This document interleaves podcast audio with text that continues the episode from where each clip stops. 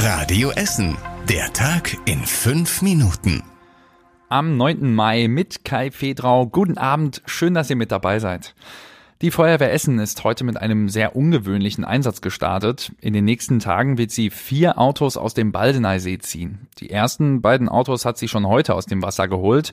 Zuerst ist ein Smart in der Nähe des Hardenbergufers aus dem See gezogen worden.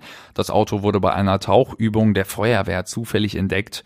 Am Mittag folgte dann ein alter Mercedes. Bernd Weichert von der Feuerwehr war heute dabei, als die Autos aus dem Wasser gezogen wurden. Der eine oder andere Kofferraum ist noch zu, der vielleicht auch eine Überraschung birgt. Äh, wir stehen da auch in Kontakt mit der Polizei. Ähm, die Fahrzeuge werden sichergestellt. Man schaut, ob man diese Fahrzeuge dann hinterher den Besitz, ehemaligen Besitzern zuordnen kann. In den nächsten Tagen sollen noch zwei weitere Autowracks aus dem See geholt werden. Sie liegen an anderen Stellen im Wasser. Warum und wie lange die Autos schon im Baldeneysee sind, ist unklar. Feuerwehr und Ruhrverband vermuten, dass sie illegal entsorgt wurden. Auch das Hochwasser im vorletzten Jahr könnte sie in den See gespült haben. Der Bau des geplanten Einkaufszentrums in Freisenbruch verzögert sich weiter. Viele Anwohnerinnen und Anwohner ärgern sich darüber besonders, weil für sie die Einkaufssituation dort schlecht ist. Auch der Baulärm an der Bochumer Landstraße nervt sie. Da wird die Kreuzung komplett umgebaut. Laut Anwohnerin Petra stand bis vor kurzem auf einem Baustellenschild, dass die Baustelle bis Ende des Jahres dauert. Jetzt bleibt sie wohl noch bis Ende 2025. Dann frage ich mich doch, wenn 25 erst die Straße fertig sein soll, wird ja dann immer noch das Einkaufszentrum nicht da sein. Wie lange warten wir denn noch drauf?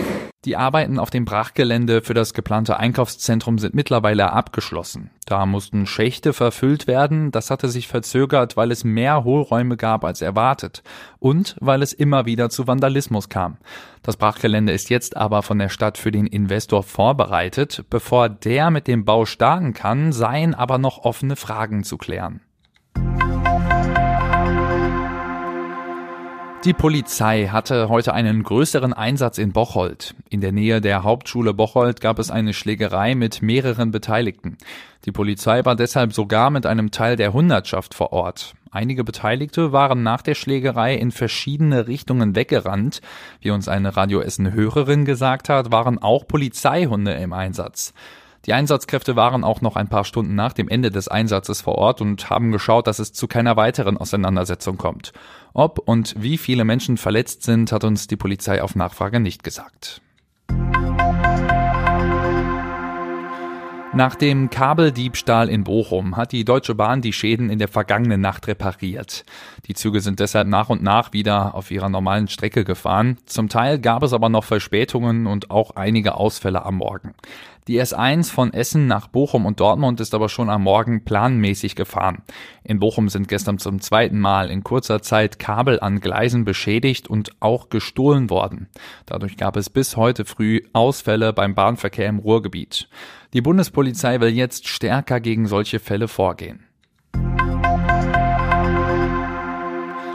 Die Essener Entsorgungsbetriebe haben gestern zu einer Preisverleihung eingeladen. Dabei sind Gruppen ausgezeichnet worden, die im März beim Sauberzauber mitgemacht und fleißig Müll gesammelt haben.